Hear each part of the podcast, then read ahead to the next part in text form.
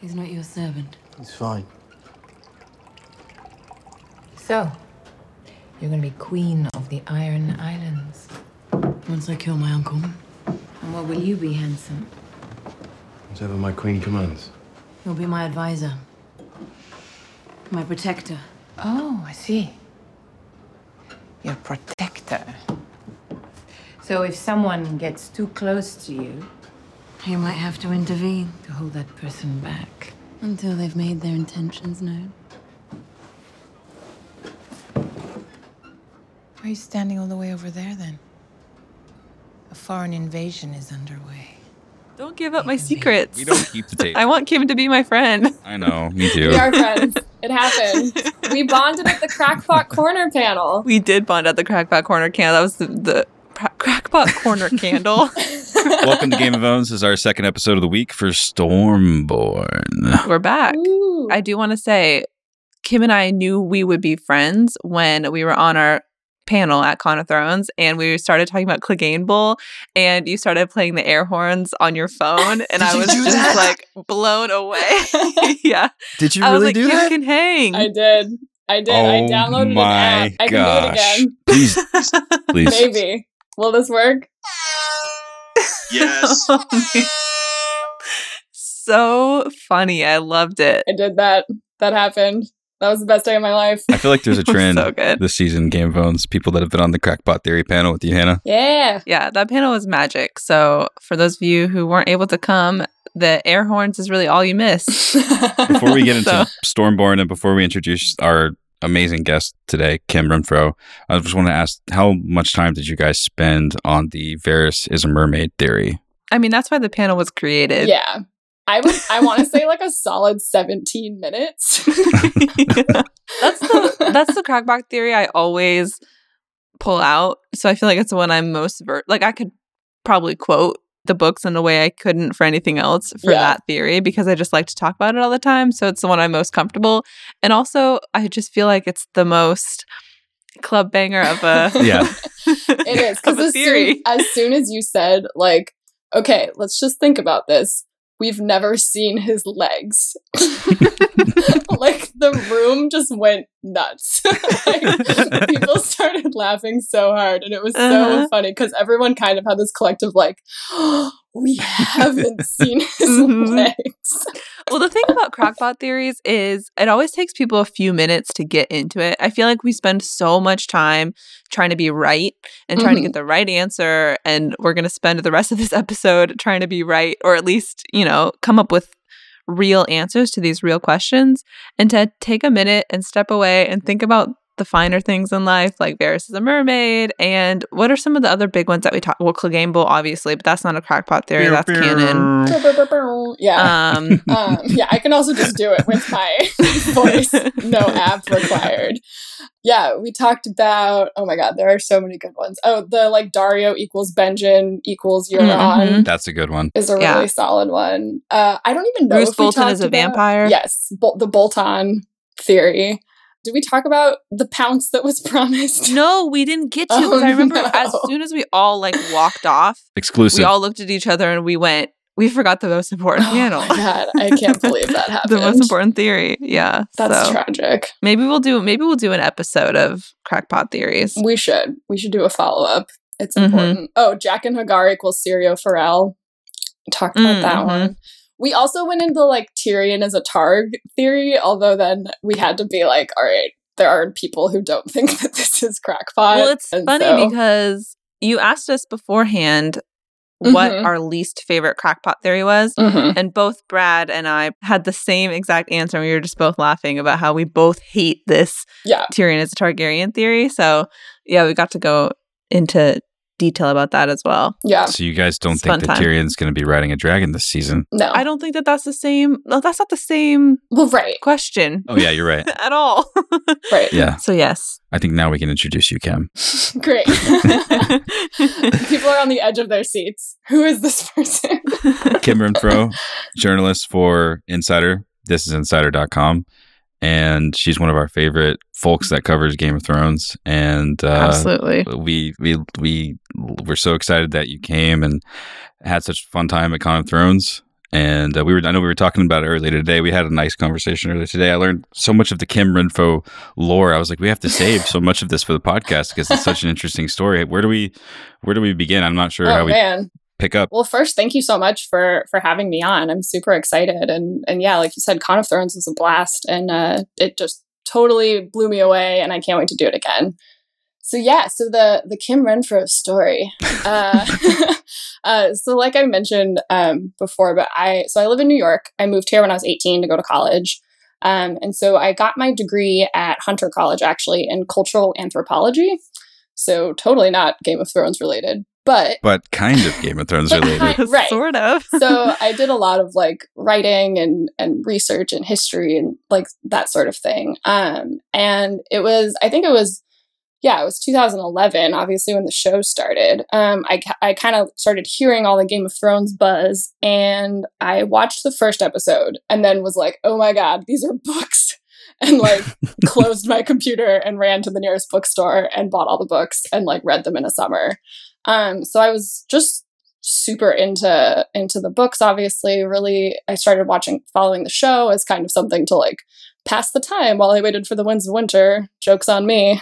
LOL. um, uh, and yeah so so when i was graduating college i i was already an office manager at a small business at this bakery um, and i just wanted a different kind of administration job. So i got a job at business insider which is a digital media company where i still work um, I got a job there as an office assistant, as an office assistant, actually.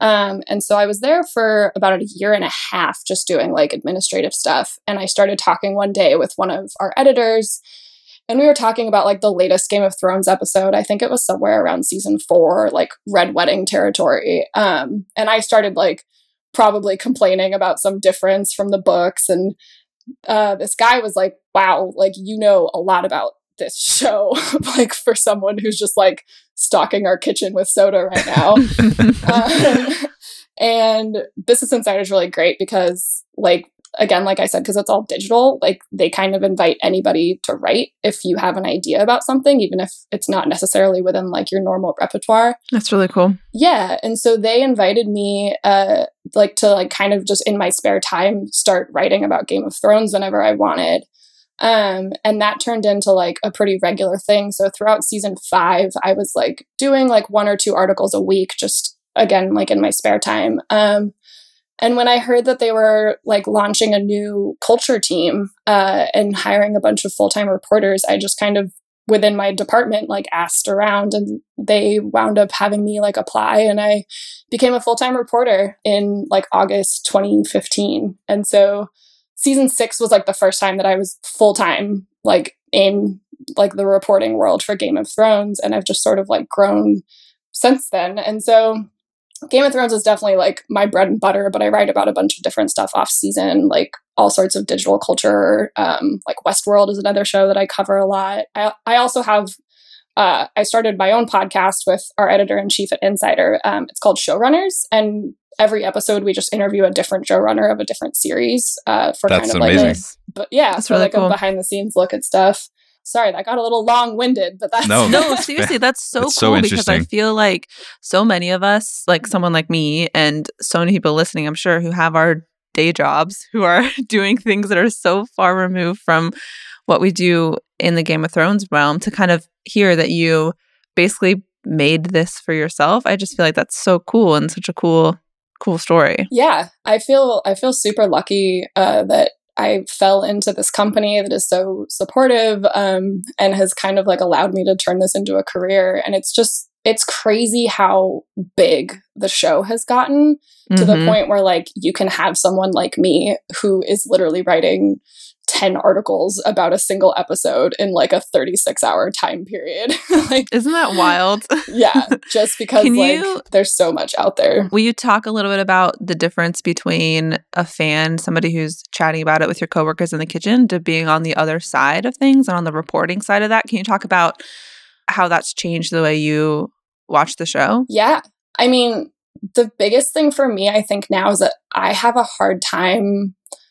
I feel like I come into work on Monday and everyone wants to be like, "Oh my god, Kim, did you think that was a good episode?" And I'm like, "Yes, I I think it was good, but like I'm almost I'm almost paying such close attention to like the smallest things that are happening that I I feel like it's hard for me sometimes to step back and get perspective on like, Mhm. well, I don't know, was that a good season or like yeah, like people ask me now what my favorite season was and I feel like I always say season 4 and I wonder if that's because it wasn't my job right. but yeah, so I think that has changed it in a little bit. Whereas like I'm so close to it now, uh, and like it is work, even though it's really awesome work. But like all of like the stresses and stuff that come along with any job are also now Mhm. attached to watching Game of Thrones, which is interesting. But at the same time, I think now, back when this wasn't part of my career, I tend to be a little bit more of like a passive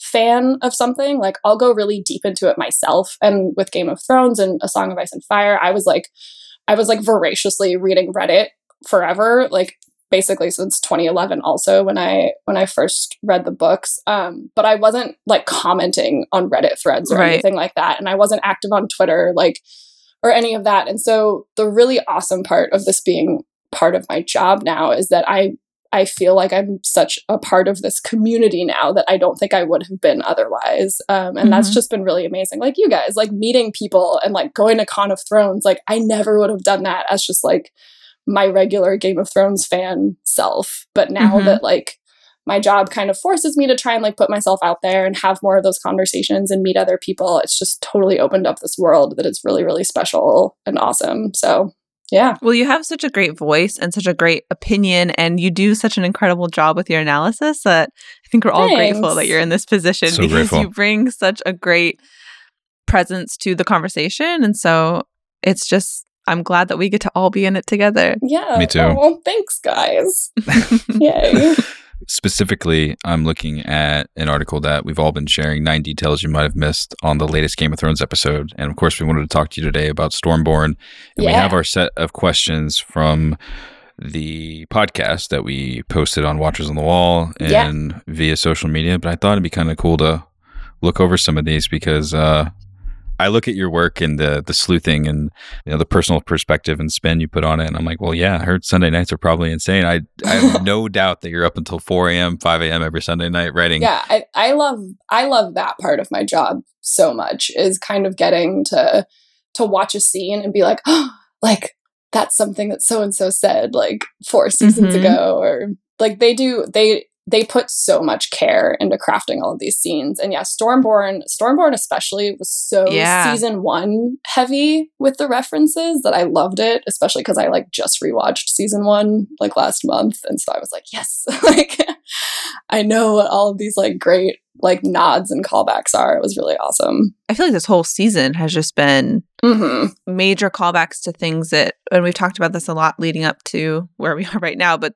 so many things calling back, not just in season one, but throughout the whole series. And that would make sense as we finally get to the end of this story that we've been been building on but i definitely think that more so than even last season or before every scene i feel like has something that's either in reference to something that's already been said or conversations between the characters that we've been waiting to meet together or Mhm. something like that. And so it's been it's been fun to kind of be able to pull those out and to be able to see the things that I'm picking up on and also the things that I'm missing because I think it's impossible to grab everything your first watch through. So yeah absolutely So here we have point number one from Kim. During Daenerys' strategy sessions, the title Queen of the Ashes was used twice. so Yep. that was yeah they it happened If you say it like Um, that, it makes it more important. said it twice Tyrion was the one who first warned Danny that she didn't want to be queen of the ashes, and then Danny echoed it in their second strategy se- like session, which was also mm-hmm. great because Tyrion kind of gave her this like look that was like, "Oh, you were listening to me." I loved that moment. It was like yeah. it was such a bonding moment between the two of them as they start to work together in a very real way. And I thought that that look was so sweet. Yeah. And it was also like when Tyrion said it, it was interesting because yeah, like I I note in my in my roundup that it was a reference back to when Varys and Olenna had like their first private conversation, and he tells her he, they're talking about Littlefinger, and Varys says he would see this country burn if he could be king of the ashes. Um, and so it's it kind of just points to that sort of like there's potential there for all of these people in charge to go like totally nihilistic and just want to, you know, be more ruthless rather than pragmatic. And I liked that in this episode we got to see Danny being counseled that like, you know, she should probably have a little more caution as she approaches the way that she's going to try and and take the throne. And even though that that ultimately didn't work for her at the end of the episode, you know, like her Mhm. plan kind of seemed to have fallen apart. But I appreciated having having that conversation between them and and letting us know that she's not going full like mad queen. Right, especially given her her family and her history and we see Cersei in this episode going on about how she already has a reputation. Mhm. And so I think that there's this constant struggle between and we see this both in the show and the books between Danny and her history and, and her family versus who she wants to be. And so I Mhm. think that was that was great. Yeah. Next one on here says Daenerys thought Jon Snow sounds impressive and described in a way that mimicked Sam Tarley's thoughts on her. I love this one. This one was actually tweeted at me by someone, which I appre- I appreciate that now people are like, I get to like crowdsource these because people send them to me in anticipation of like the fact that I'm doing this roundup. But yeah, first of all, Danny just like saying Jon's name out loud was such a trip. Uh huh. He And her- sounds like quite a man. Ugh, that face that Too she much. made, and I was like, You're like, you don't even know yet. You don't even know. I know. I was like, dude. But also, that was such an interesting moment to me because that was one of the times that I was like shouting at the TV. I was like, someone mentioned that he died and came Yeah. back to life. Why is no I was like surprised that that didn't happen. right? And then Melisandre says, like, she said, summon him and let him tell you everything that he's experienced. So I was like, okay, is she trying to get like Jon to be the one that says it? But Jon has also specifically like strayed away from any mention of that in like all of his meetings. Like he he's not going to bring it up. So I was like, Right. why, why is nobody talking about the fact that You would think that and came back to Melisandre would be touting that. Right. that was like the first thing she would pull out in, Right, in that because- moment. But because Varys like specifically says like why do you think that this why do you think that Jon Snow has anything to do with this prophecy and I was Mhm. like uh is it the fact that he died and was reborn? No no. It's the fact that he like united some wildlings in northern houses that's definitely part of the Azor Ahai prophecy. Do you think that he, or do you think that Melisandre is staving off mentioning anything to Danny just to try to, I guess, keep them grounded in Jon Snow and not be expecting more as to not anticipate trouble? Or like someone that is important enough to be brought back to life might, you know, give some friction to the mother of dragons. Yeah, maybe. I also just I just in general season 7 and like even towards the end of season 6, like we just didn't really see people talking about it. Like I expected Sam to be like I I thought that we were going to get Sam's reaction to the news, but instead we just had him like, "Oh, I just sent a Raven to Winterfell because that's where Jon lives now because he's not Lord Commander because he right. Died." like Yeah. it came back to like life. they kind they kind of skipped having Sam see any news of that happen and you don't really like no one in the north is really talking about it so i i don't know if they're just kind of glossing over it or if we are going to get that at some point i hope so i saw there's like there was like this really funny meme being shared around on twitter today that was like a like feigned conversation between Jon and Danny, and it was like, oh my god, have you ever been reborn? oh my god, yes, me too. because it's like they have both had like the most magical stuff happen to them out of any character on the show. Like they've lived through the most kind of like batshit stuff. and I hope they get to have those conversations, you know? Yeah. in your article you point out on the fifth season when Sam is speaking with Maester Aemon. Mhm. The letter is read. It says, And though Daenerys Targaryen maintains her grip on Slaver's Bay, forces rise against her from within and without. The letter said she refuses to leave until the freedom of the former slaves is secure. And Sam says, She sounds like quite a woman. exactly. So they're both impressive people, and the show has made a point to have other people express that. And so now it's just a matter of like what's going to happen when they're in front of each other and like, oh, I'm not ready, Mhm. guys. I'm not ready either. I'm, I'm so ready, and I'm also zero percent ready. And we, one of the questions that we'll get into a little bit later in the episode deals directly with how we think that scene's going to go down. I think it's going to be a good conversation. It'll be great. Next on your list is Jon choking Littlefinger was a direct mirror of Ned's encounter with him on the first season. Yeah. Mm-hmm. I loved this. Like they do so they do they do a lot of like dialogue callbacks, but this was like a really great like physical moment. It was also my favorite part of the episode, probably just because I'm in love with Jon Snow and like like I feel like Kit Harington has progressively gotten a lot better at like like Jon's such an internal character. Um and sometimes it's hard like I, I would imagine that sometimes hard for Kit to be like, oh, I look angry and brooding again. But yeah. he had so many really great facial expressions in this scene. And I like with Ned's statue was right there. There was exactly. like there was another really great meme that someone shared with me I that's hope like you're going to say the one that I hope Yeah. that you're Me going to too. say. I, I hope this is what it is, but it's like it's like the Kardashian meme where it was mm-hmm. it was like it's like a still of Ned's statue and the text is just like you're doing amazing, sweetie. I kid you not. I have had that open in a tab on my computer since I saw that on whatever Monday morning. I have mm-hmm. shown that to everyone in my life because I can't stop laughing at that. It, We yeah. got to put that somewhere. You're doing amazing, sweetie.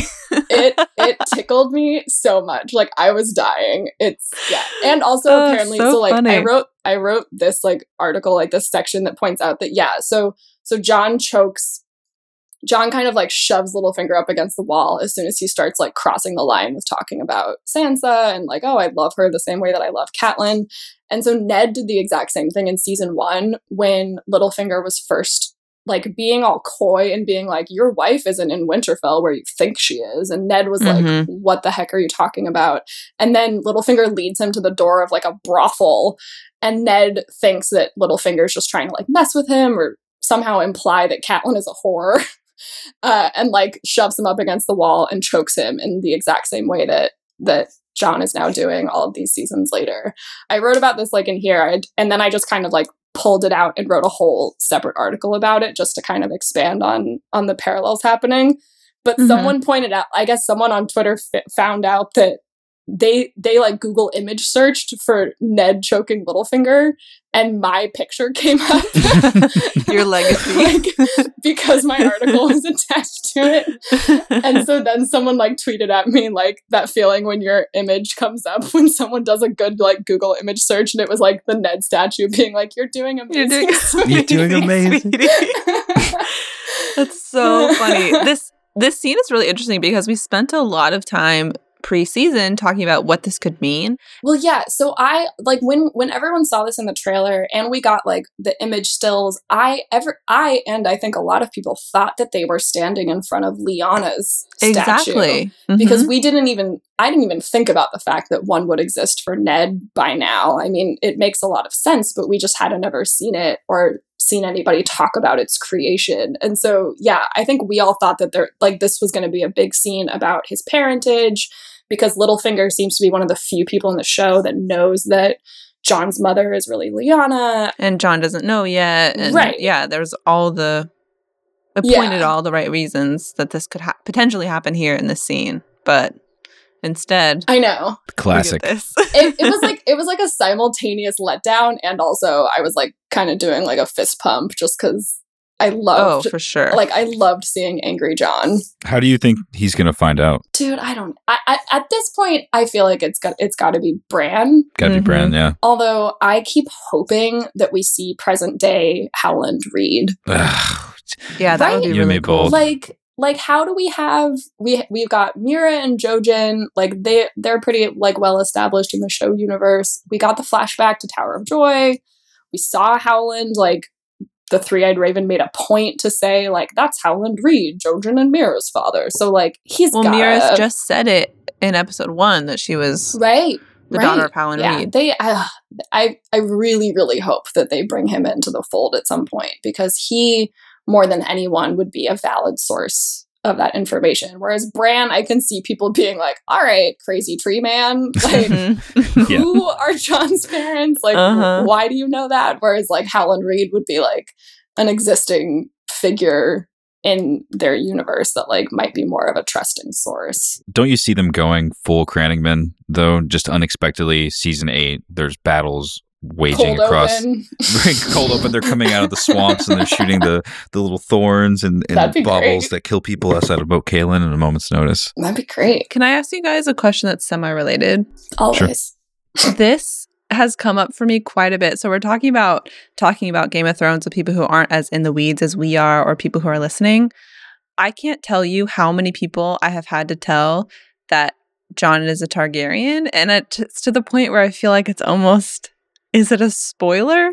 I don't know if you guys run into that because Yeah. You're not out there in the masses all the time maybe, but I just I have told so many people that Jon is a Targaryen and they didn't know. So the reason why I don't count it as a spoiler anymore is because like so HBO has their like official show blog that's called makinggameofthrones.com and like they they usually release their like their own HBO interviews with the cast. They um they put up photos of like props and stuff. Like this week they put up a bunch of pictures of like the letter that Jorah writes to Daenerys and the dragon skulls and stuff. And so last year right after the finale where we got the Lyanna side of the confirmation, basically, they put up this infographic that was basically like, I think the title of it was something like how all of the lords and ladies of Westeros are related or something. Mm-hmm. And they had, they had like color coded lines for like parent, uncle, blah, blah, blah. And they had a parent line connecting from Rhaegar Targaryen to Jon Snow and Lyanna Stark.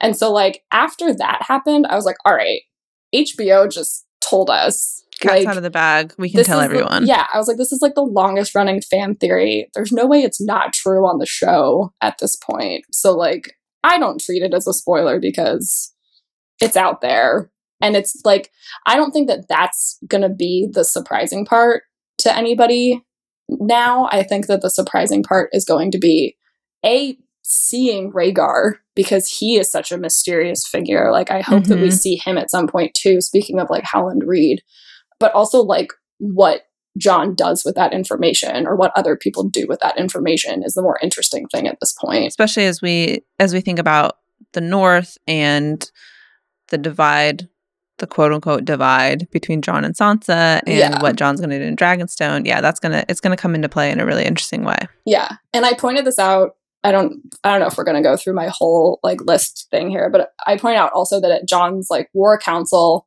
um, Yohn Royce gets all in a tizzy about Daenerys and he's like a Targaryen cannot be trusted. And I was like, You're speaking to one.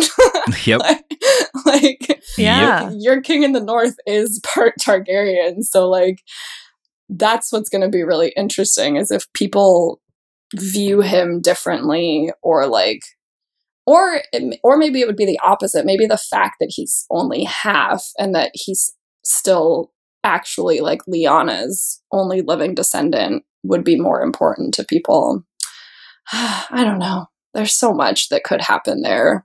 It's yeah, it'll be really interesting. Do you think that we'll get an answer this season of exactly what it means and how it'll impact the series when he finds out? With how they're dragging their feet of moving Bran anywhere, I'm starting to think no. I I don't Hmm. know. Like Bran showed up at Castle Black in like the first 10 minutes of the premiere and then we just haven't seen or Seen him heard since. I at this point like he missed Jon. If he's if he's going to go to Winterfell now, he's missed Jon. So like I don't see why he would tell someone else before he told Jon. I don't know. I don't know. I have this que- one of the biggest questions that I have right now about timeline, how things are going to play out is if Bran shows up in Winterfell while Jon's away, what that'll do for Jon's claim to the throne. Or not the Mm. throne, to Jon's claim as Lord of Winterfell and how Yeah. that's going to change that dynamic, which I think could throw an interesting loop into this conversation of Jon and Danny at Dragonstone and Sansa. And if Bran wants to reveal Jon's true parentage while Jon's away, you know, I don't know. I think there's a, there's a lot of interesting politics at play with the Stark children, and I'm looking forward to seeing how those all kind of converge on each other. Yeah. Well, since we're already talking about it, I think we might as well read our first question that we posed to all of you guys listening. And it says, Will Jon bend the knee in Dragonstone when Davos and Jon see Melisandre? With Jon headed south, what will happen in Winterfell? So again, this broader conversation of of like how are all these moving pieces going to come together? And I think that we can first talk about this Jon and Daenerys meeting and and how that's going to go and, and what they're going to think of each other. I'm gonna freak out, you guys. I'm already freaking out. When she said he was sounds like an quite a man, I was like, okay. Uh, he is quite a man. You don't Do you even guys know. think it's going to go well?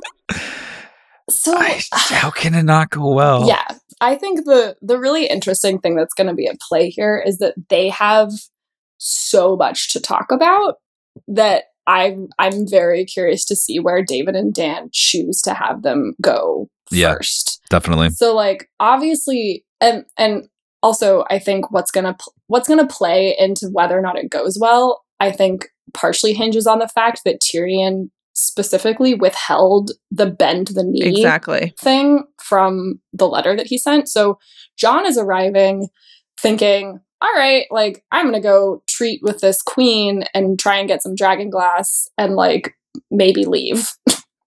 and and like hopefully get her to bring dragons or something too.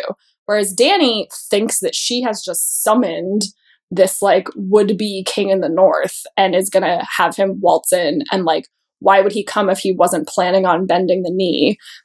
And so I think that's probably to be the first like hitch in the conversation is her being like, "Wait, why aren't you just like swearing fealty to me immediately?" And he's going to be like, "Well, I didn't know that that's what you wanted, and also I don't care because I need dragon glass." Yeah, I think I think so too. I think that I don't think that their initial intro is going to be heart eye emojis as much as we would like to see and I'm kind of interested to see there's a couple things. So I've been thinking about from the trailer Davos's line about needing to band together and I'm Mhm. wondering if they show up there's this miscommunication that was done on purpose on Tyrion's part, which was probably smart. yeah, And then we have this Davos, you know, we got a band together. And then another thing I was thinking about that would be interesting if Varys tells Danny that Ned was the only guy who tried to not have her killed and kind of how that all went down and, and Oh, what happened yes. with him with him leaving essentially because he didn't think that it was right. And Yeah. and so again, there's so much for them to talk about, but little things like that to then butter each other up. Yeah. I don't know. Another thing that concerns me is that Tyrion, I don't think that we've ever seen him fully accept the fact that White Walkers are real. Like when he was in Right. Castle Black in season one, he definitely was like very dismissive of Benjen kind of being like, there's something going on, but I don't really know what it is yet. And Tyrion was sort of like, ha ha ha, like, what are you so scared of? All of that is just like legends. And then I know uh, Lord Commander Mormont like sent letters to King's Landing while Tyrion was the hand, but like Tyrion was so consumed with like the current politics and like his issues as hand of the king that he didn't if I'm if I remember correctly, he didn't really seem to like concern himself too much with what the letters said. Yeah. And so part of me is like how are they going to re- like react to Jon coming south and being like there's a huge war that you guys need to care about and like screw the iron throne like you need to help me and Right. so, How is this different than any other millions of warnings that have been sent out right over just the course of our, our own series? And I think that Jon, because he's on this one focused mission, which I think he has every right to be, I think that he'll do pretty much whatever he has to do to get them to help him or to get them to allow him to use the dragon glass. And so if that means bending the knee, if that means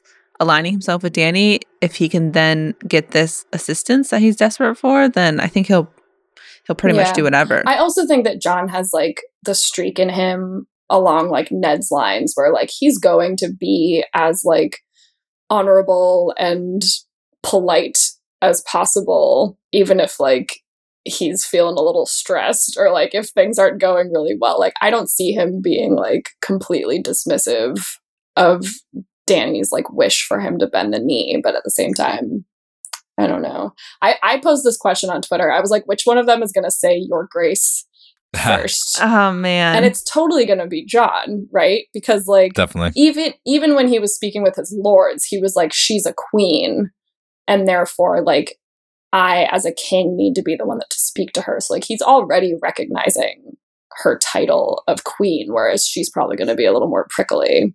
Mhm. and with the need for the obsidian and with the fact that at the end of the day i think that all jon cares about is making sure the white walkers don't kill everyone and he's there to look for allies as well as dragon glass and historically speaking i think that most kings in the north would probably be okay with making an alliance to king's landing at least in the, the modern sense it, it seems like everyone's kind of making that same reservation so it's not something that's completely out of the playbook as far as people that are grouping up for each other. So I don't think that Jon's going to have an issue technically saying that Danny's in charge. Although I think that the show will probably make a thing out of Jon either bending the knee or not, just for a little bit. Just, just a little bit of flirtation between those two. I think that I'm just curious how much of the Uh, their interactions like are going to be on that, or how much of their interactions will be politically focused. You know, Yeah, I'm curious. I think I'm just so a not little ready. bit of both. I like. I'm not ready to see Jon flirt with like another human being ever I in know. my life. I know. I don't want it. I don't like it. I'm already stressed. Yeah. I don't- can like uh, feel it. You, No. He's never met a woman like Daenerys. Hey, Ygritte was a Yeah. wonderful woman, That's True. true. very That's true. capable and badass. That's true. But Daenerys has three dragons. She does.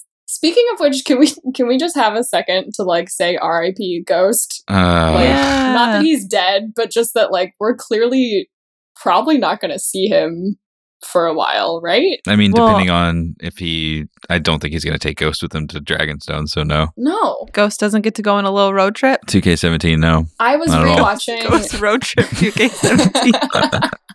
How badass would it have been to have Ghost in the crypts with Jon? Just- so Go- amazing. Ghost should be with Jon at all times. I know. I mean, if you want to make Jon an epic, you know, I know. historical, high fantasy character in a show that has cinematic shots, for the love Yeah. of God, please give us Ghost. Please. Well, we had we had the tweet that came out as soon as the Yeah. episode aired that scenes were filmed with Ghost. Yeah, they Bryan just got said that. cut. yeah, So, Bryan which is unfortunate. Tried. He tried. He, He did does. his best. Did you feel that this episode was a bit more bookish than the last, or was it just me, Kim?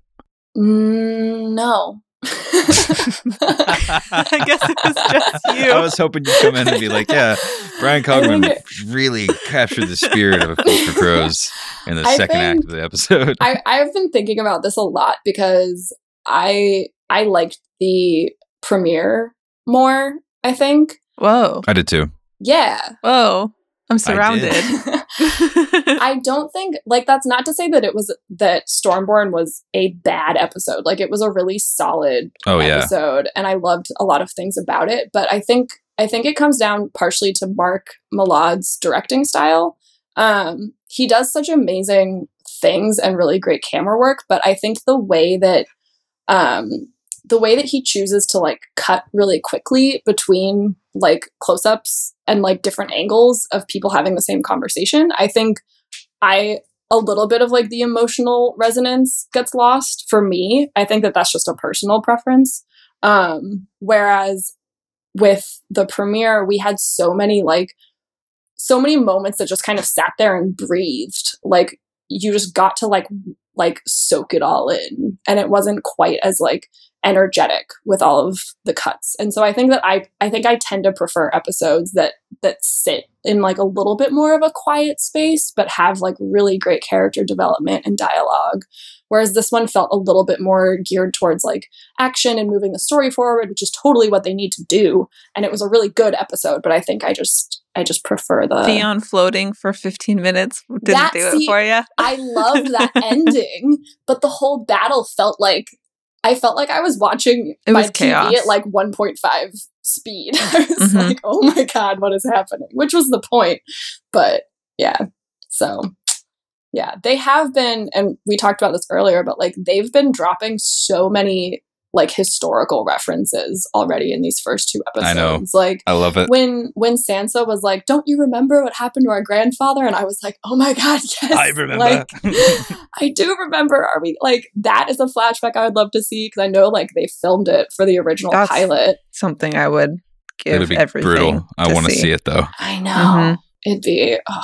That's another thing. Speaking of like Jon and Danny and all the things that they have to talk about, but like the fact that Robert's rebellion started because of Jon's parents, which neither of them know, but like that's why it started. And then the fact that like Danny's father was the one who went crazy and like murdered Jon's ancestors and kind of like kickstarted the real insane rebellion. And then like Danny thinks that Ned is just like a usurper because he supported Robert Baratheon and like Robert's the one that killed Rhaegar. Like there are so many layers to their family's history that they don't really talk about separately, let alone like what are they going to talk about when they're in front of each other? Ugh, I know. You can feel the weight of that.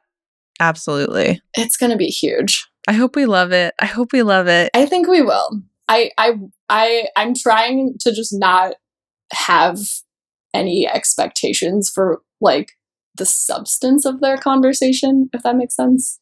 Mhm. Because I'm very curious to see like what direction they decide to go Mhm. with it and like what they withhold or put out. Like that Varys comment, like that idea of Varys being the one to be like, just so you know, his quote father almost destroyed his entire relationship with Robert Baratheon over Mhm. the assassination attempt on you. Like this guy isn't who you think he is. And same with like like Tyrion already has a pretty good established relationship with Jon also. So I'm really excited to see them speak to each other too. I have a feeling it's going to be good, just based off of what Tyrion did in episode Yeah. two. You know, Yeah. Mhm. Also, the Davos Davos and Jon and Melisandre being in the same place so soon is not something that I saw coming at all. Yeah, that's going to be really I'm just curious to see that initial look. You know, what Mhm. what who how is everybody going to react on all different sides and especially after the conversation Melisandre and Danny just had. I just feel like that's going to be some really interesting tension on this already complicated meeting. We have this piece of it here and I have I have no idea how I think that that's going to play out. I don't think it's going to be great for Melisandre necessarily. It probably won't be great, but then again, like the terms on which Jon and Davos sent her away were pretty like location specific. Right, Like, right. They they told her not to come back to the north. And so it's not really her fault that they like followed Showed her up. to- I to know. Who would have thought? Dragonstone. I think there's going to be a lot of tension there though. Yeah. did you see that epic photo of them standing near the water? Varys and Melisandre. Yeah, Yeah. jeez. Their conversation is also something that has so much potential in it because I've been very curious about Kinvara, who's like the high priestess of Mhm. R'hllor that we Mhm. saw on season six. And like she had this whole insane conversation with Varys where she like revealed that she knew all about his childhood and like when he was cut and the magic that happened and like a voice that spoke to him and like totally freaked him out. And then when he saw Melisandre, he kind of went back to being like, I'm just a cool headed skeptic. Like, you don't scare me, Red Woman. But I wonder if, like, in private, they would have another kind of like come to Jesus moment.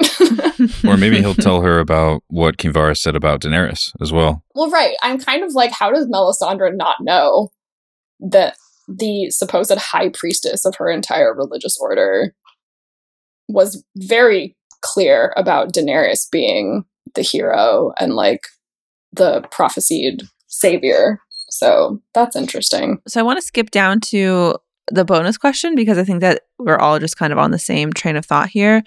Um, so our bonus question and then we'll get to questions two and three. What does Melisandre's quote mean when she says, The prince who has promised will bring the dawn? Dot, dot, I believe you have a role to play, as does another, the king in the north, Jon Snow. And this has been since that trailer dropped last week.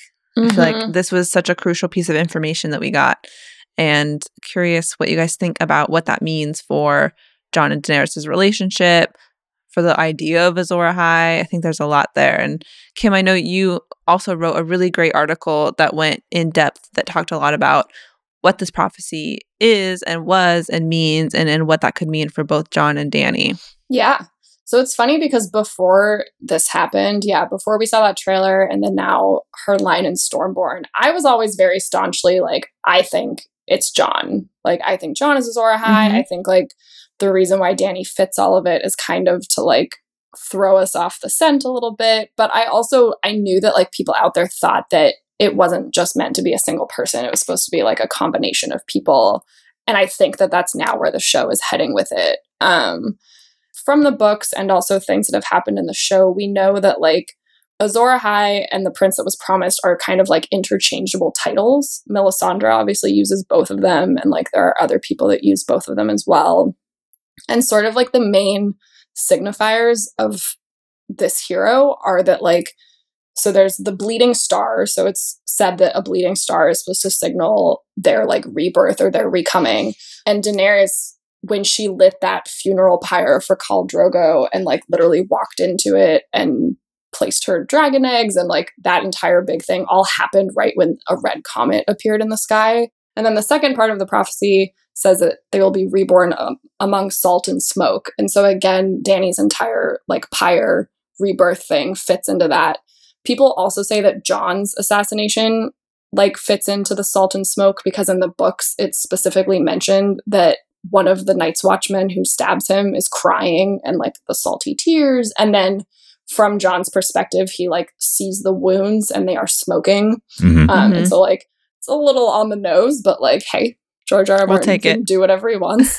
and then they are said to wield a fiery weapon, and it's usually referred to as Lightbringer. And so in the show, we kept seeing like Melisandre when she was touting Stannis as Azor Ahai, like his sword would like literally be flaming, but it was kind of like, all right, you can just do that with like magic or whatever sort of chemicals exist in Westeros. Um, but so some people think that Danny's dragons are Lightbringer because like they are a literally like fire breathing weapon.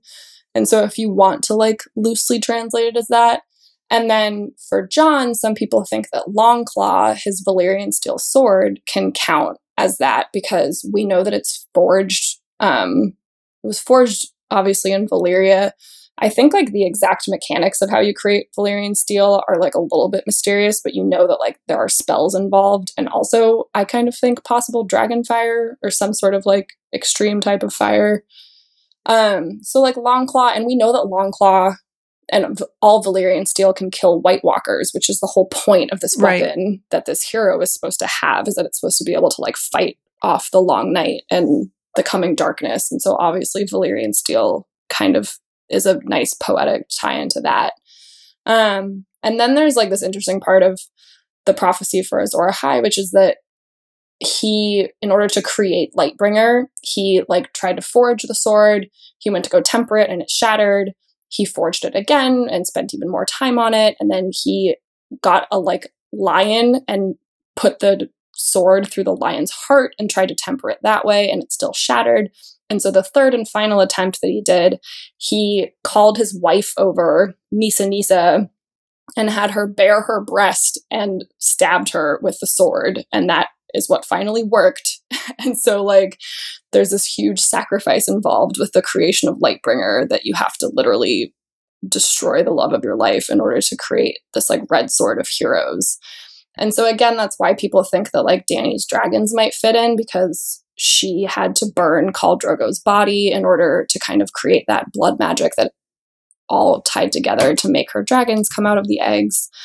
And then for Jon, some people are like, we aren't sure if like Ygritte dying at the the battle at the wall counts as like his big sacrifice, or maybe he's going to have to make some sort of sacrifice in the future, um, which is also really interesting because people think that if Jon and Daenerys combined are this hero, then maybe like one of them is going to kill the other.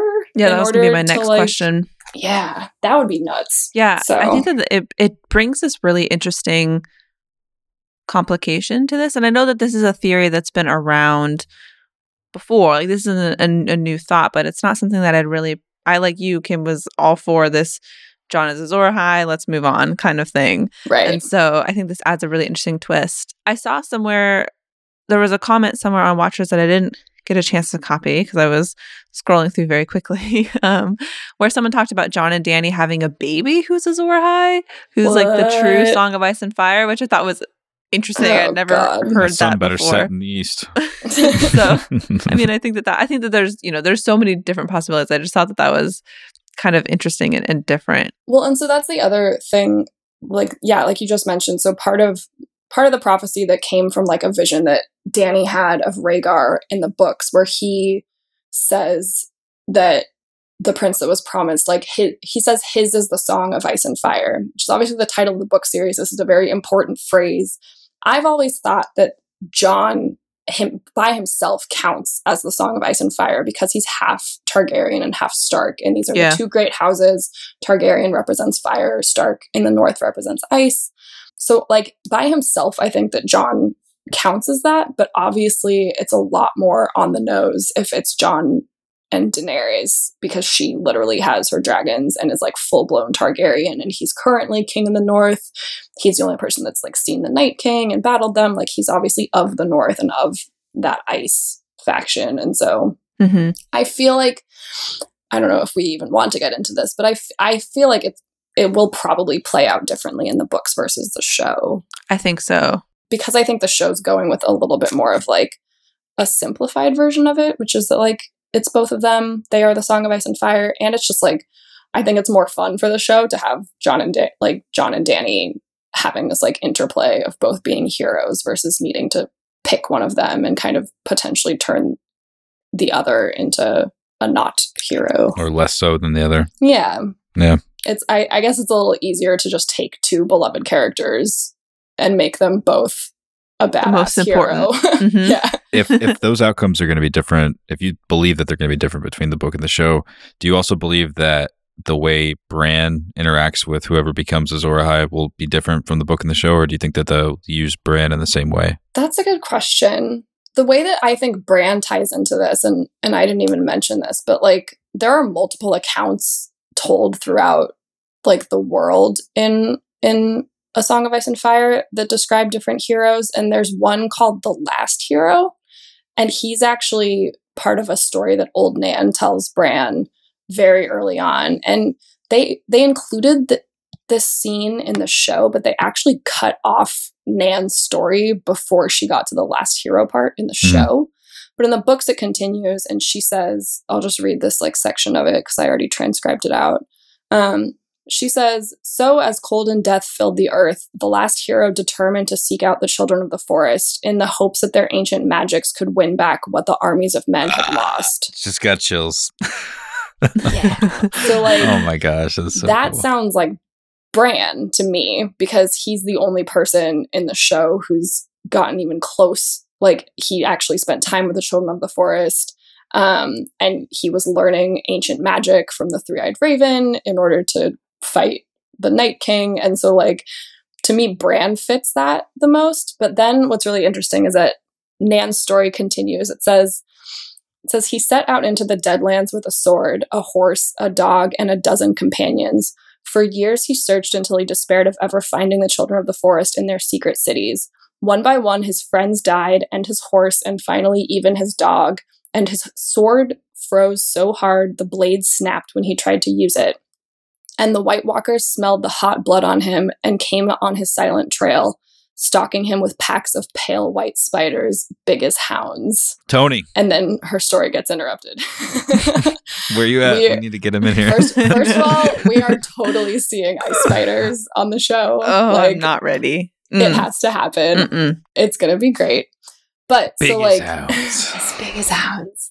That again to me, there are like a lot of parallels in there with what Bran has experienced, like especially in the show with them saying that like his dog died and like we just lost Summer in season six and like we lost Hodor. I'm just trying to hold it together right now while you drop all this knowledge.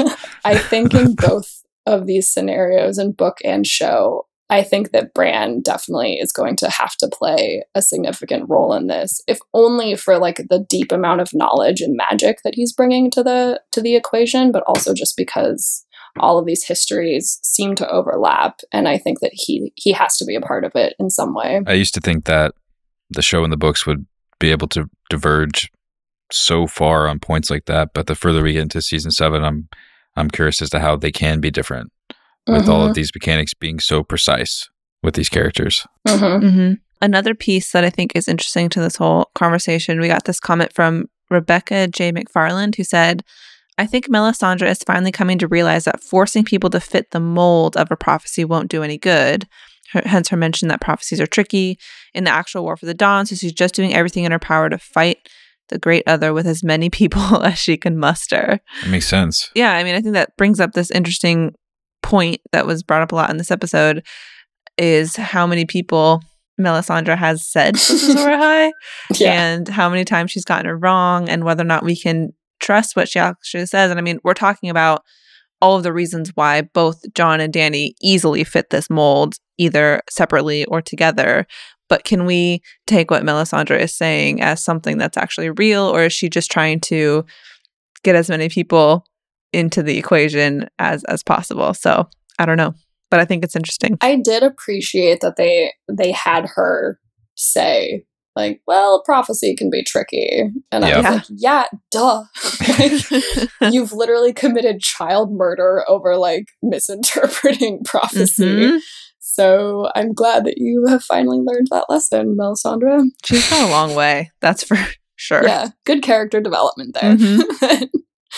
Melisandre is no longer like fake putting people's swords on fire and telling them that they are Azor Ahai. Still wearing that necklace though, but you really can't blame her. That's true. I'm also wondering, like, what? When is that going to come into play again? Because why? Yeah. Why show us that she's actually like a 400 year old woman if that's not going to matter at some point? Well, and it's been such a long amount of time since we that was revealed. Right. And that's what, like, because Kinvara also had a crazy necklace on, right? Mhm. I'm going to look up a picture of her right now just to make sure. Yes. Yeah, she has like the same one on. So I wonder if she returns and then they're like this old lady crew. The Can you crow. imagine? Just like taking over. That'd be pretty badass. Yeah, I'm sure King's Landing really doesn't need another faith-based uh, invasion anytime soon. no. Although it was yeah, that was also there were there were so many loaded phrases in their conversation. But yeah, for Danny for her to be like, there aren't that many worshippers of the Lord of Light here, are there? And Melisandre was kind of like, no, but that's okay. For It'll be all right. Circling back on our second question, pretty straightforward. Will Sam cure Jorah? What does this mean for Sam's time at the Citadel? I mean, he has to, right? I think so. I still haven't watched that scene, even So though I've doesn't rewatched the really know. episode Oh, four God. times. It's really gnarly. I just Oh, yeah. rewatched it again today. Kim, what do you think about the big scale getting ripped off? It's the big piece. I mean, that was some good visual effects. I was I was impressed with how realistic that looked. Also, just like Iain Glen and John Bradley West, those two actors were just a plus. I love them so much, and I think that they did a really great job in that scene. it had to have been fun to film. With none of it being real, it had to have just been silly and yeah, sweaty. Iain Glen was selling me on how painful I that know. looked. When he was Yeah. shuddering, when he was getting ripped Yeah. off, I was Mhm. like, "Eh, bite on he that, bite down. sounded he sounded like a dog like whimpering like i i was like oh god like please stop and it. also like it's it's over so much of his body Yeah. when Sam looks at him when he takes off his shirt and Sam sees all of it, he's like, "Oh, yeah. well, let's do i it." almost wonder if they are using this as the way to get sam out of the citadel Mhm. because like he he clearly went against orders and like archmaester ebrose has kind of made a point to like put him in his place a couple of times and if Yeah. he if he oversteps too far. My only question with that though is has Sam learned enough? Like has he been there enough to have is is like this dragon glass thing big enough or is this curing Jorah thing big enough to make his time there worthwhile? Like is there not something Yeah. else that he needs to know and understand? I, I'm not sure what the Glass real answer is. Yeah, but I, I just feel like I do feel like this is a catalyst for him to get out because he obviously went against, regardless of if Jorah's healed or if whatever ends up happening. But I just feel like there has to be a little bit more unfinished business, right? And Yeah. I don't know. Yeah, it does it does feel like he hasn't you're right that I feel like he hasn't quite learned enough. But I don't know. But maybe he has. I don't know. Maybe this dragon glass thing, or maybe Jorah is going to play a role that's going to be significant enough where Sam being there for that was the, th- the whole it? thing. Yeah. Mm-hmm. I'm not sure what Jorah's going to be doing, but I think he's going to be cured. I'm not sure why else they would they would have spent so much time on this with him Yeah. and Sam. hmm There's also the question of like, okay, so Sam is there to become a maester for the Night's Watch, but like almost everyone that I talk to in the fandom agrees that the wall is going to have to come down at some point, Yeah. which means that like the Night's Watch won't have a job to do anymore. Oh, And yeah. so like like his end game there doesn't totally make any sense given like where we think the story's heading. And so Him becoming a maester isn't as important as right. it would seem. And like he can always go back like after all of That's this what I like was just thinking. Like, after all the war is done, like get your educate get your master's degree, your master's degree later, Sam. There's a war to fight.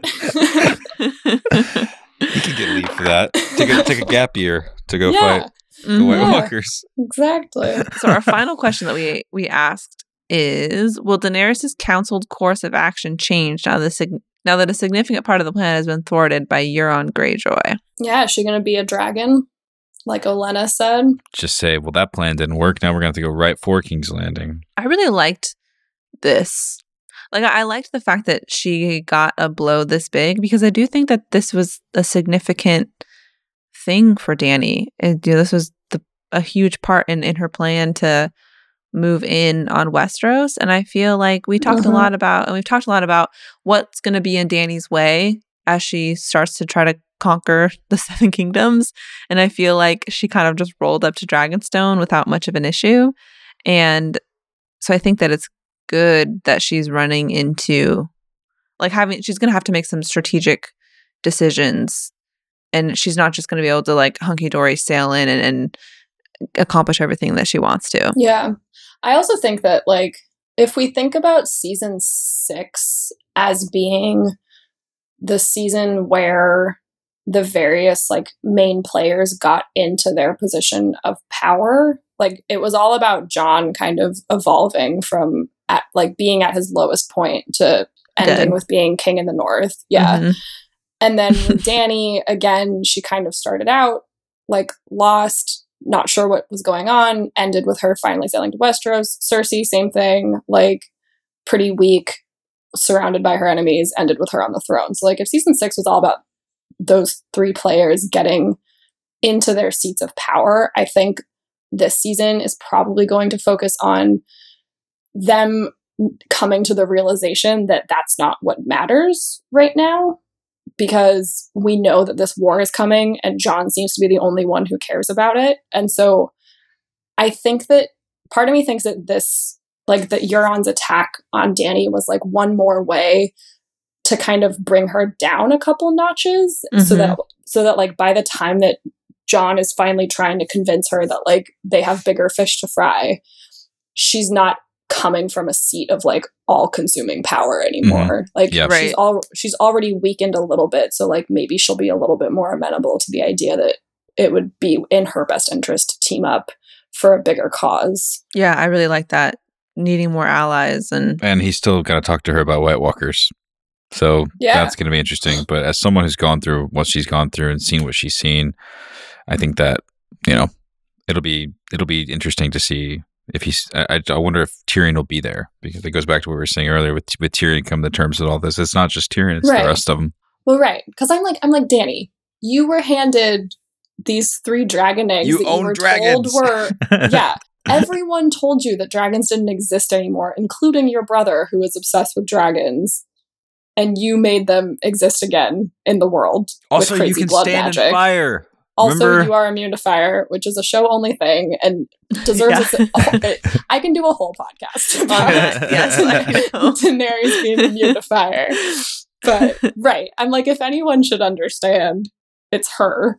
Right. So, yeah, I think that that will probably play into to this whole the Euron attack in the future. Got some good momentum for Cersei and the Lannister newly aligned Greyjoy side. So I'm, I'm looking forward to, well, I hate saying looking forward, but I am looking forward to the seeing Euron roll back into in King's, King's Landing. Landing. Yeah, I mean, I I just hit all of his scenes have been unbelievable, and I feel like every time I say that, people are just gonna say it's because I'm in love with him, but that's just That's not fine. the case. The heart wants Okay, what it wants, well, Hannah. As someone who's not in love with him, This is new. I would say that he has been like markedly improved. he just has such a great presence. Yeah, we've really only had four scenes with him, right? So we had Mhm. his we had his introduction on the bridge with Balon, which I thought was amazing. Mhm. I loved everything about that so much. I, it was like one of my favorite character introductions they've ever done. It was really impressive with how like late in the game they were bringing in this new face, and yet he felt so immediately established. So that was amazing. And then Kingsmoot was like the polar opposite of that for me. yeah, yeah. Like it took a turn for the worse. It was like really clunky dialogue. There were way too many dick jokes. that crown. There was like the cr- the driftwood crown, The crown. the like where are my niece and nephew? Let's His go long, murder them. Mhm. Like lots of problems.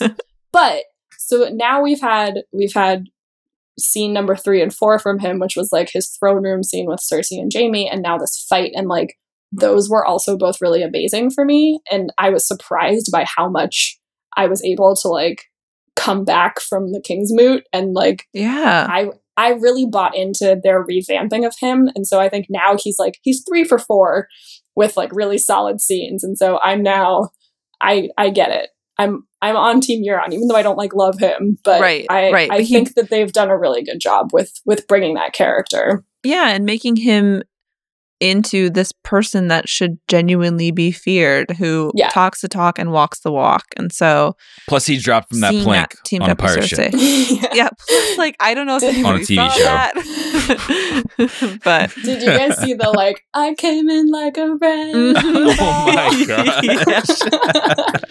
uh, yep. Man, I love the internet. That's cool. It's the best, isn't it? Today's show is sponsored by Stitch Fix. If you're like a lot of guys, you could probably think of a million things you'd rather be doing than shopping for clothes. Between the parking and crowds at the mall and the endless browsing and lack of advice online, it's enough to make you want to rock the same t shirt and jeans forever. But you can't. So let me tell you about Stitch Fix Men. They've reimagined how to find and buy clothes, and you never even have to leave the house. It's that easy. Just go to stitchfix.com and tell them your sizes, your favorite types of clothes, and how much you want to spend. After that, your personal stylist gets to work handpicking new clothes for you based on your style and your budget. Five items are delivered right to your door. You try them on at home, and you only pay for what you keep. Shipping's free both ways, so anything you don't want, just send it back, and exchanges are always free too. You can get your fix monthly, quarterly, or whatever you'd like. Hannah and I have been friends for a long time, and I know that she can definitely vouch for the fact that I'm a particular dresser.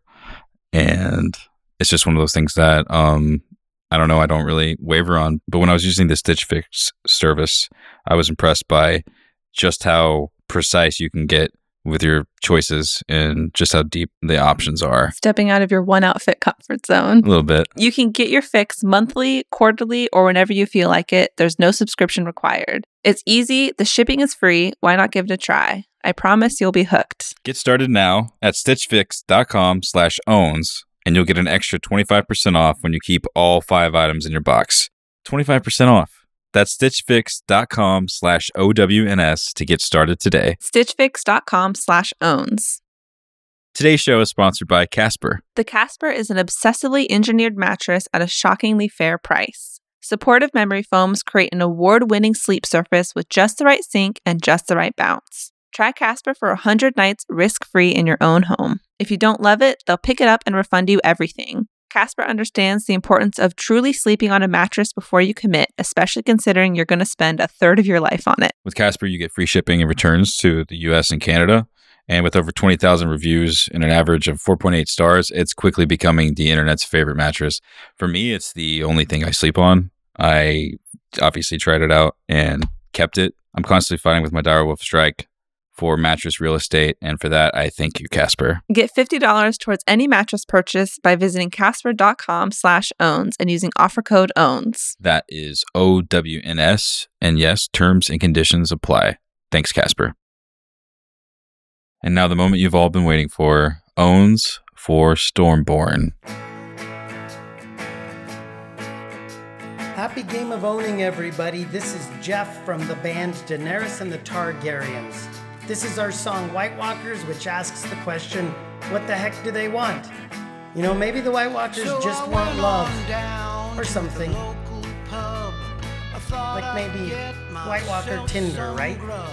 First Hey. up, we have Swipe Andrew in north. Birmingham who says Own goes to Hot Pie for playing his I don't know what reunion with happens when Arya as south. smooth as his brown buttered crust. Mm. Hashtag pie pimp, hashtag true gentleman, hashtag pie stark, hashtag I ship it. Barb S on Facebook owned to the transitions between scenes in this episode. Hashtag is that grayscale pie? Hashtag Game of Thrones ruining pie since 2K16. All right, this one's from Jeremy David. Owned to Euron for making the grandest entrance in a fight in Game of Thrones history and effectively ending the living nightmare that was the Sand Snake storyline.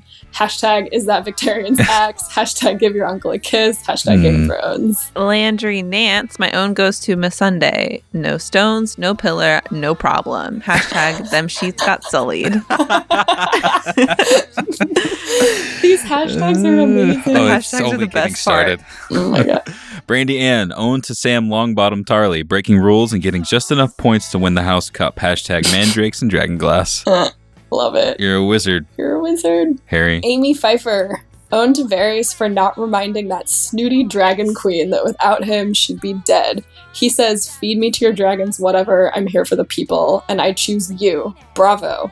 Also owned to Arya and Hot Pie exchanging baking hacks. They Yay. both bake. Mary Boosin, who says, owned to Hot Pie for browning the butter, owned to Nymeria for showing what a pack is for, owned to both of them for setting my girl Arya on the proper path northward toward home. Hashtag pie goals, Pie hashtag goals. them, go- them thrones. Sorry. Browning the butter own. That's perfect. All right. M- Rebecca McFarland. owned to the subtle change in Arya's eyes when she hears that Jon is the king in the north and the Boltons no longer hold Winterfell. Hashtag no more winter hell, Hashtag some humanity left. Hashtag Arya Stark phone home. Hashtag the pack survives. All right, Ashley Lynette.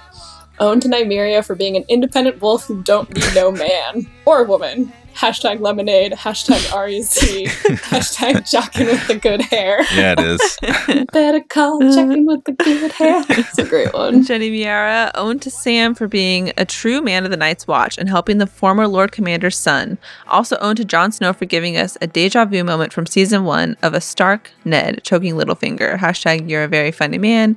Hashtag don't repeat Ned's mistakes. I love that line when he's like, You're a very funny man. Funny man, aren't you? Sophie Alexandra, my own goes to Lady Olenna. She straight up told you to ignore Tyrion, Dany, and she continues to outlive men. High five emoji. Hashtag listen to your granny. Hashtag always stake a dragon. Oh, always take a dragon. Sorry, Qyburn. Hashtag that wasn't a battle, it was a massacre. These hashtags. They're great. From Kip Hendricks. My own for Dragonstone. Well, it's Stormborn, but that's okay, Kip. We still love you. We still love goes you. to D&D Oh. slash slash Cogman for confirming or seriously trolling us regarding the Sam as narrator theory. Archmaester Ebrose, what? You don't like the title? What would you call it then? Samwell, possibly something a little bit more poetic? Hashtag Uh, A Song of Ice and Fire.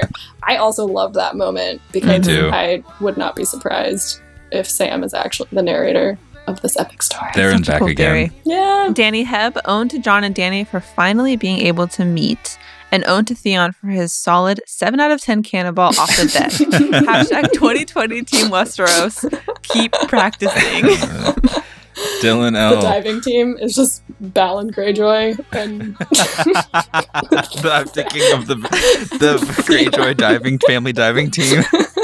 I would kill for a t-shirt that says Greyjoy diving team or something like that. That's hilarious. I think we need to make it hmm It's a very uh, what's what's the guy's name who made Life Aquatic? Steve Zissou, No, that's Steve Well, Zissou. no. Who's the guy who made the movie? uh, Wes Well, Anderson. It'd be a very Wes Anderson aesthetic, the Greyjoy family diving team. It Ooh, would. I'm so into it. Dylan L, my first own goes to Randyll Tarly. Congrats on your first own. He may be a dick, but he's a dick with some honor. Second goes to Euron Greyjoy for single handedly exterminating the Sand Snakes. Hashtag Euron rewrites 2K17. Uh, Tony Ferry, owned to quote, "You're not dying tonight, Sir Jorah," from Samuel Tarly. Mm-hmm. Mhm. Rose Eggleston, Arya and Nymeria owned my feelings. I had tears. Mary Channon, owned to Dickens slash Rickon, and there are 13 different crying and laughing emojis. Aw, this one's sad. Joshua Green says, "Own goes to Ramsay for instilling Reek forever." Ouch. Mm. Real bit ouch. Right in the feels. This one might be my favorite one because it's a West Wing reference, which I'm always here for 100% of the time. Um, Brennan Daughtry says, own to Jaime for his political skills. Hashtag walk and talk Westeros. Johanna on Facebook, half an own to Jon Snow for choking Littlefinger. The own would have been complete if he had finished the job.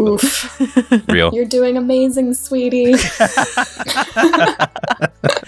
we have to tweet that out tonight Let's we just- finish. How do we do it? Hold on. I'm gonna find you're doing amazing. Sweetie. I have it. I already have it. I will send it to you. Send it to me. I Just- have it too.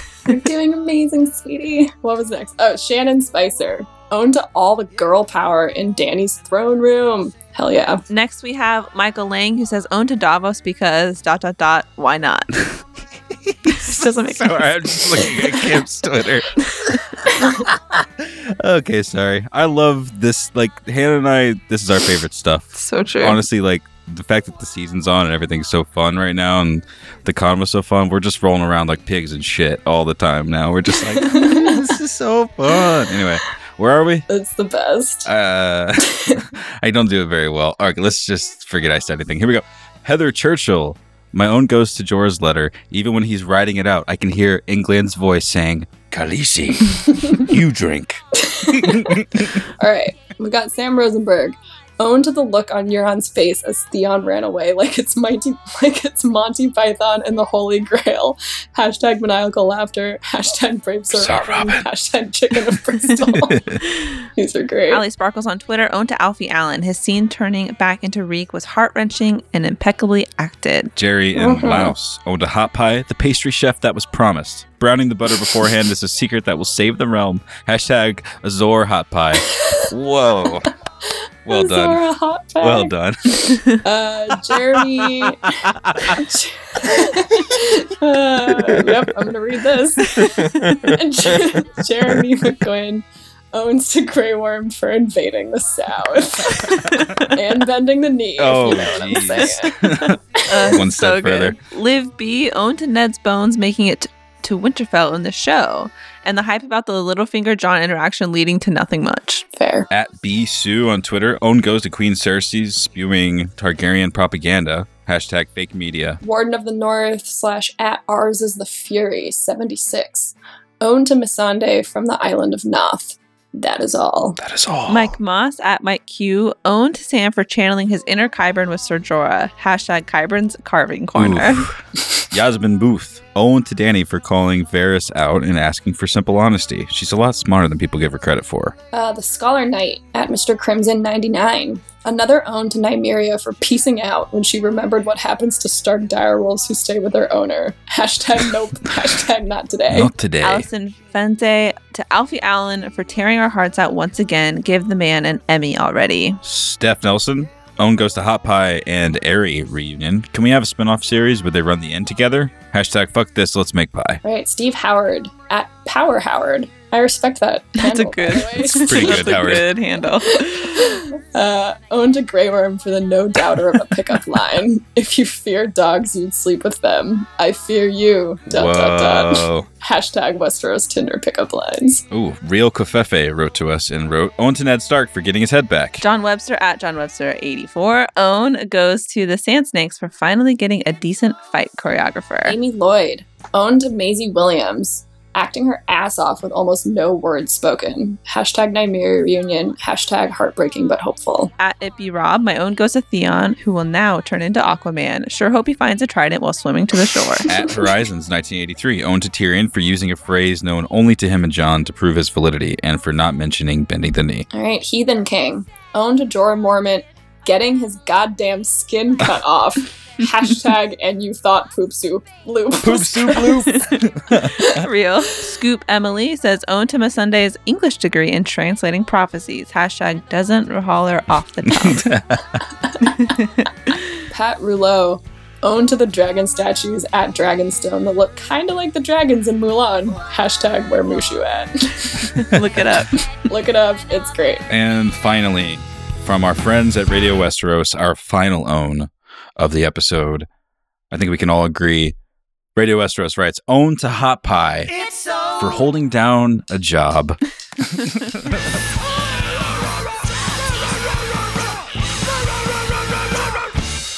Afternoon delight.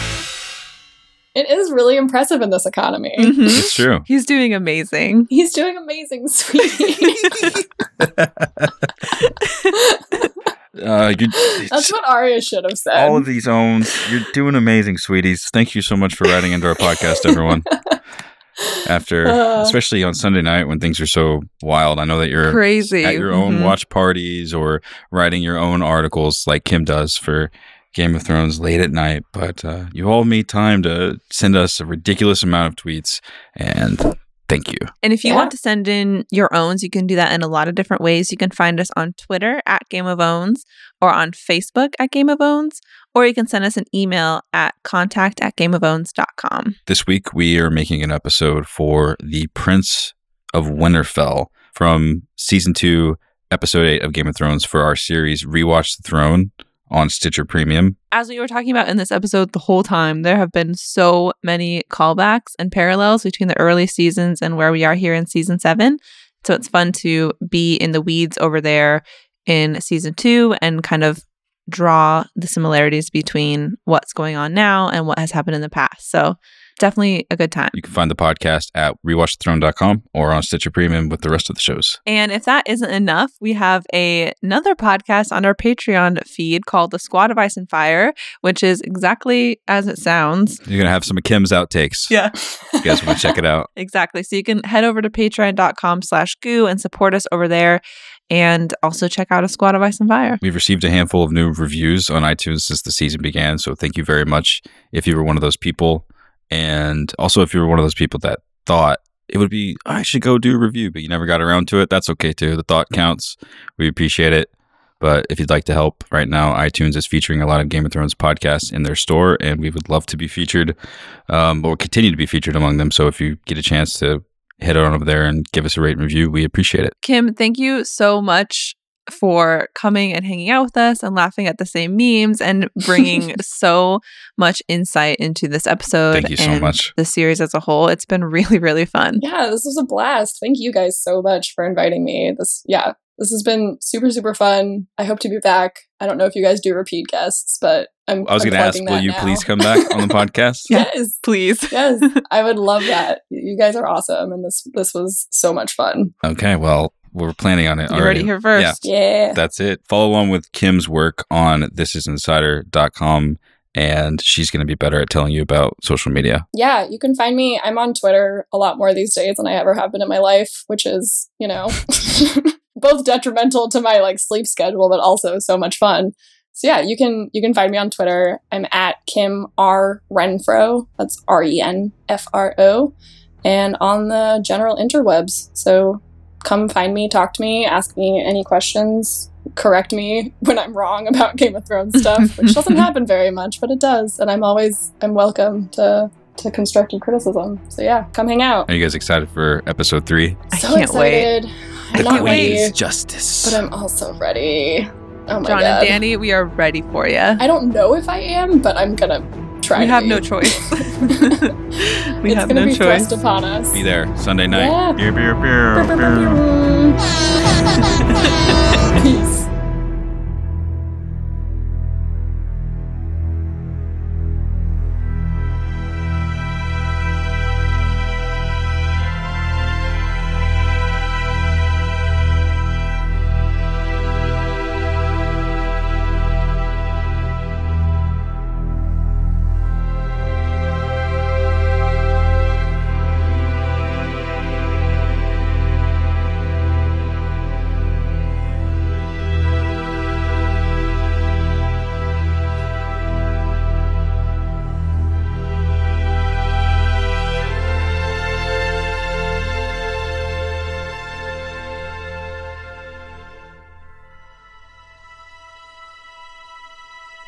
I'll send you this picture after. No, send it to me now, please. Kim, Hold can on. you just text it to me? Okay, fine. Here Yes. you go.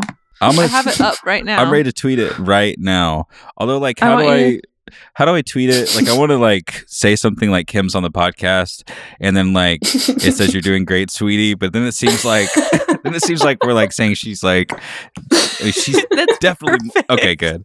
That's fine. Just be like, be like, we had such a great time with Kim on the podcast tonight.